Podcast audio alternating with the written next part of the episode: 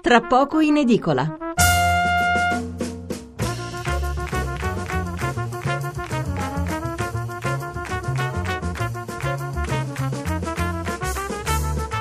Buonasera da Stefano Mensurati e benvenuti all'ascolto di Tra poco in edicola, la rassegna stampa notturna di Radio 1. 800 05 05 78 il numero verde per intervenire in diretta, 335 699 29 49 il numero per mandarci un sms. Ancora le violenze di Colonia in primo piano sui giornali di venerdì 8 gennaio, eh, spesso nei titoli ci si affianca il ricordo del primo anniversario della strage di Charlie Hebdo e anche l'uccisione del giovane marocchino armato ieri a Parigi. Poi c'è la questione Schengen e l'avanzata dell'ISIS in Libia. Insomma, tanti argomenti apparentemente disgiunti l'uno dall'altro che però hanno una radice comune. Siamo sotto attacco e non ce ne rendiamo pienamente conto. Fra le altre notizie, molti mettono in evidenza la nuova giornata no delle borse, ma per il resto, a parte qualche inchiesta interessante che naturalmente vi segnaleremo più tardi, non ci sono grandi cose. Allora, la puntata di questa sera l'abbiamo divisa in due parti, con in mezzo la presentazione del nuovo numero dell'Espresso. Nella prima parte, fino al GR dell'Una, avremo con noi lo storico Ernesto Galli della Loggia, col quale parleremo di come è cambiata l'Europa a un anno dalla strage di Charlie Hebdo un'Europa che arranca, che è ferita e confusa e continua a subire botte tremende dal 13 novembre di Parigi ai fatti di Colonia all'invasione migratoria senza capacitarsi di quel che succede o se preferite senza avere il coraggio di guardare in faccia la realtà. Dopo l'una, come detto, presenteremo l'Espresso in edicola fra qualche ora e poi prenderemo le mosse da un sondaggio internazionale dell'Istituto Gallup che in questa indagine si è concentrato sulla felicità, cioè su quali popolazioni si sentono più felici. Bene, risulta che in testa a questa classifica ci siano i colombiani e i vietnamiti, ma la cosa interessante è che mentre in Colombia si sentono, infeli- si sentono felici in 80 su 100, da noi soltanto 33 su 100 dichiarano di esserlo, anzi siamo anche gli ultimi al mondo fra i paesi maggiormente industrializzati, tra quelli che sperano in un 2016 migliore del 2015. Parleremo di noi italiani, delle ragioni di questo atteggiamento così negativo, cioè quanto sia motivato davvero e quanto invece pesi l'abitudine a lamentarsi sempre di tutto, ma poi più in generale, e lo faremo col filosofo Stefano Zecchi, rifletteremo sul concetto di felicità che sembra così sfuggente e inafferrabile. E naturalmente aspetto numerosi i vostri interventi per capire cosa ne pensate della felicità e se esiste una ricetta per una vita, se non felice, dico almeno serena. Allora, eh, i titoli eh, sul nostro primo argomento. Corriere della Sera, donne molestate, un caso europeo. Merkel, due punti, espulsioni. Questa è la loro apertura. Repubblica, paura a Parigi nel giorno di Charlie. La stampa, Francia e Libia, l'ISIS fa paura. Vedete, molti argomenti vengono messi anche assieme nello stesso titolo. Il quotidiano nazionale, giorno della nazione, il resto del Carlino. Libia, l'assalto dell'ISIS, camion bomba fa strage di guardacoste, decine di morti.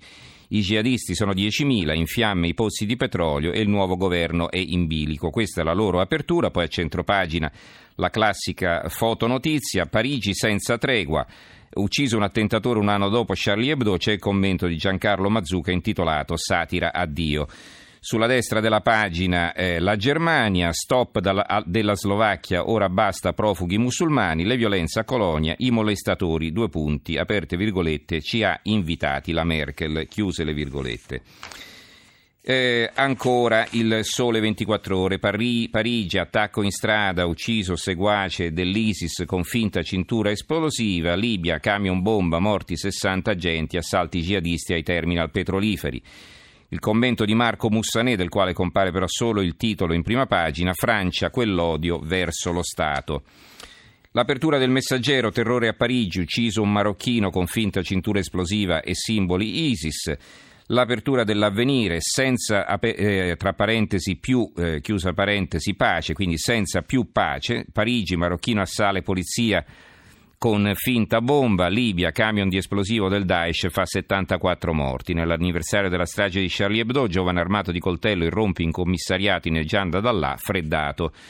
Il commento di Marina Corradi, l'articolo di fondo, ve ne leggo qualche brano, il titolo è Colonia, virgola, Europa la misura che non si può perdere. Ciò che è successo a Colonia la notte di Capodanno a distanza di giorni non smette di inquietare, anzi più emergono le testimonianze delle donne aggredite, più è chiaro che un episodio di queste proporzioni sfugge alla consuetudine della cronaca e non è solo cronaca nera. Poi più avanti scrive la Corradi, non era un piccolo branco, non era nemmeno una periferia degradata, è accaduta nel cuore di Colonia, sotto a quel maestoso duomo che quasi, quasi, quasi solo si salvò dalle bombe che rasero al suolo la città nell'ultima guerra. La torma di aggressori, riferiscono le donne aggredite, avevano tratti nordafricani o medio orientali.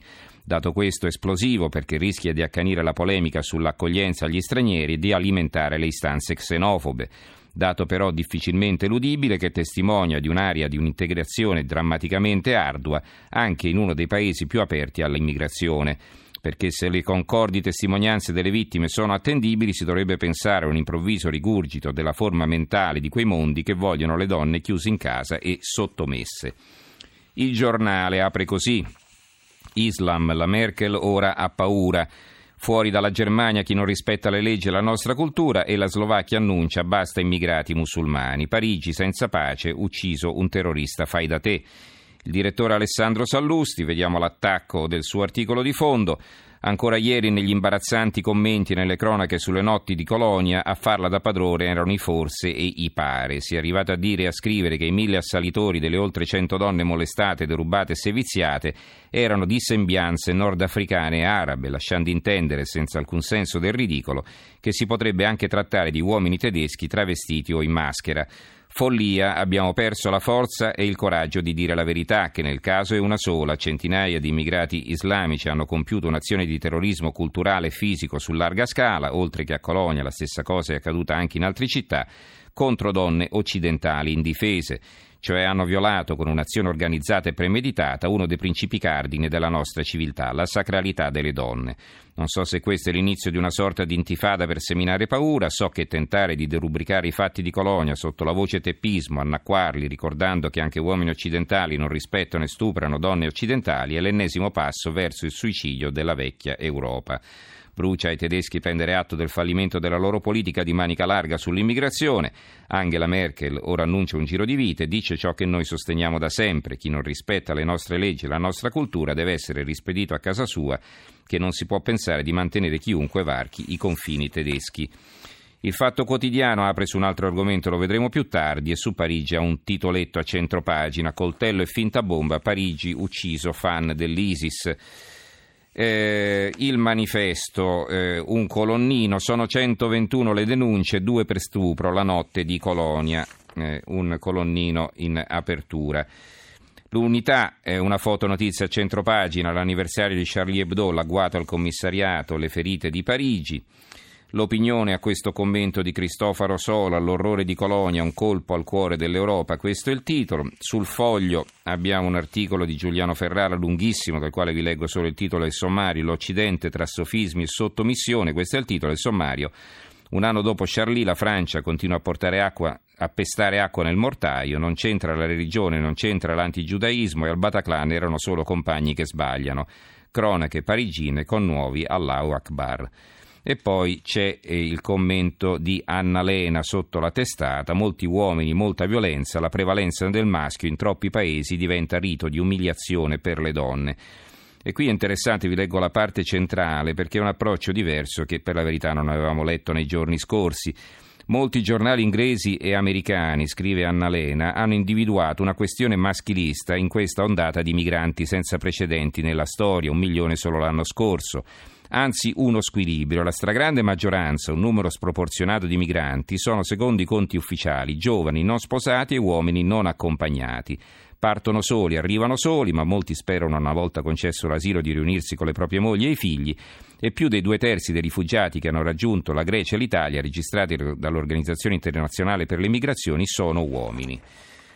Il mattino molestie da immigrati, denunce in altre città, e queste città sono Amburgo, Zurigo, Salisburgo ed Helsinki, e poi ci sono tre commenti. Il titolo del primo del magistrato Carlo Nordio si fa presto a dire integrazione, il secondo di Mauro Zanon, la Francia nel guado degli slogan.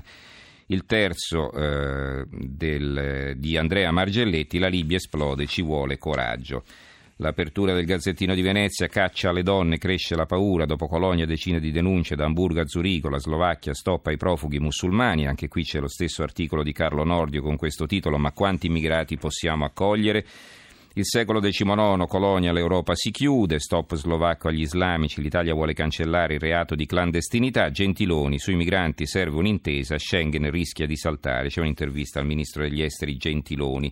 E poi la notizia di Genova, eh, paura terrorismo, i libici restino in carcere, la decisione dopo sei ore di interrogatorio, il giallo del fondamentalista contattato in città.